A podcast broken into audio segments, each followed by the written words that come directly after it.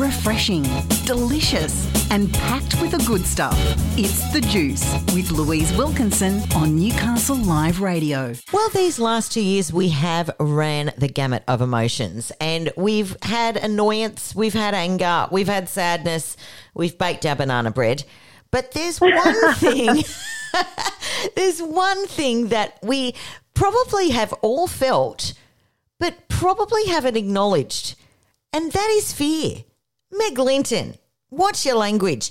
Here we are, Mindful Monday, and we're going to dive straight in and rip the band aid off. Fear is Yeah, a real are. thing for a Yeah, lot of oh, people at the moment. Oh, definitely, definitely. And look, it's sort of been all of our conditioning, you know, the last what two years or so. Yeah. Um, and it's just kind of like this underlying subconscious kind of thing that's sort of still there, you know, this uncertainty or fear of the future. Um, you know, I wanted to talk on this today as I was reminded from one of my beautiful clients, um, you know, on a deep rooted fear that was coming up for her of what if I lose it all? Yeah. And I really wanted to extend that because it made me think too. It comes it comes down to these these uh, our actions, our words, and our behaviours, and our choices in what we do. If we hold back from something, or if we you know stay inside, or um, if we Mm. stay in this safety zone, we're missing out on now because we're we're we're living in the future that hasn't evolved yet. Yes. You're exactly And right. And um, even just our conversation before, it's, it's not just adults, but kids are really experiencing this too. Yeah, look, I've noticed. Um, obviously, a lot of people know that my other hat is that I, I run a performing arts school, and I I have noticed much more anxiety about children coming to uh, class because socialisation hasn't really been a thing for the last two years, so that's intimidating.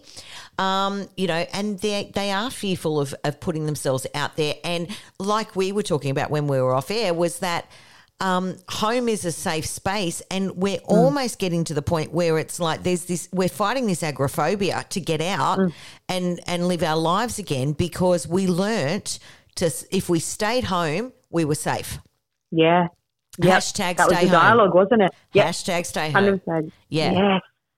Yeah, it, it really, really has, and this is where we're sort of starting to see this implications. If I live actually opposite the school, and there's still signs out the front of it that say stay 1.5 meters apart, Yes. and uh, it's just this going in and this so it's programming, especially those young minds. It's creating their paradigm, their their blueprint Yep. as as what they deem as, as right or wrong. So it's it's having this sort of reciprocal effect now that, um, as what we spoke before, is we we feel that things could get taken away from us or we could lose it. I think if we we venture into the unknown, so to Yeah. speak.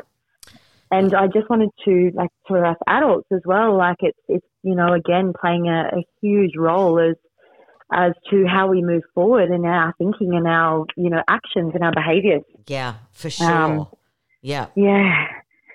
It's one of those um, one of those things that definitely has been presenting in my life a lot lately. I've been pushed into a lot of uncertainty and hence I wanted to talk on it today. I've been forced every day to to surrender it. Yes. To simply notice our fear and, and this is I guess where that mindfulness practice comes in. As I said to my client today, when I am feeling fear, and I speak on this in the Be Here method, those first three steps of the Be Here method body, emotion, and heart. What is my body doing? What is the emotion attached? What does my heart need? So I, I see you, body. I notice you tension. I notice you freeze. I notice you close. Right? I feel you fear. Right? So we bring it to our attention. yes. And when we bring something to our attention, whether it be fear, doubt, worry, anxiety, or blame, shame, or guilt, we then know we have a choice. So I said to my client today, I was like, in any situation, no matter what unfolds, we have a choice. We can choose to give that fear fuel and create a bigger fire, Yep. or we can choose again, step into the unknown because none of us know what's going to happen. The future is out of our hands.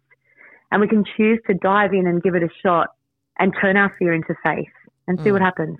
Yeah. And that's how we start to rewire it.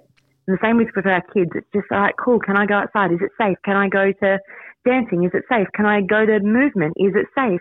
And the Mm. more we go to that, we start to rewire brains again and go, okay, this is okay. I can try that. It is safe. Yes. Yeah, hundred percent.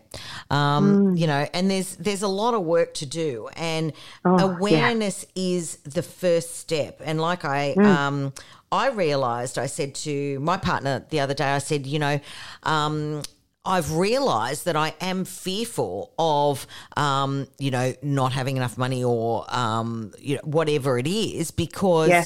um, you know, it's it's sort of brought it all back. It was a, a Mm. you know, um, and um, and so I realised that that was something that I was carrying with me, and it was lying under the surface, and it wasn't really showing Mm. itself until I'm faced with something that you know threatens my what I perceive to be safety. Yes, yeah, yeah, totally. Yeah, so it's it's Yeah. very interesting, very interesting. Mm. Oh, yeah. And it's one of those, it comes down to attachment as well, doesn't it? You know, Yeah.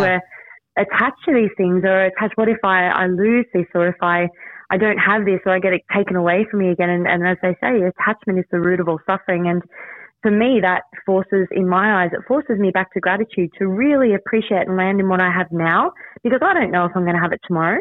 I Yeah. don't know if I'm going to have my leg tomorrow. Do you know what I mean? Yeah, And it forces me to go, okay, I'm feeling this fear. All right, what can I do to just trust that I'm exactly where I need to be? And then what the hell can I be grateful for? Mm. Wow, I get to have a warm shower. I get to eat this delicious food. I get to hug my child, yeah, you know?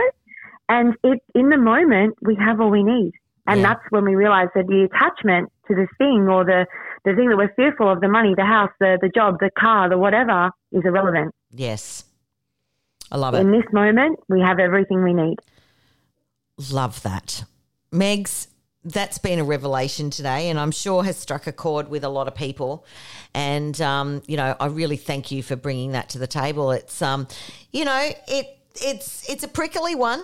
And it's probably Oh, yep. one that sort of shakes us a little bit, but that's why we have you because you're a core shaker and you make us, you know, really think about and be mindful about uh, how we're living our lives and making sure that we're living that with intention. And I thank you for that, my friend. Oh no, thank you. It's it's very reciprocal. I um yeah, very grateful. That was Meg Linton from Watch Your Language with Mindful Mondays here on The Juice.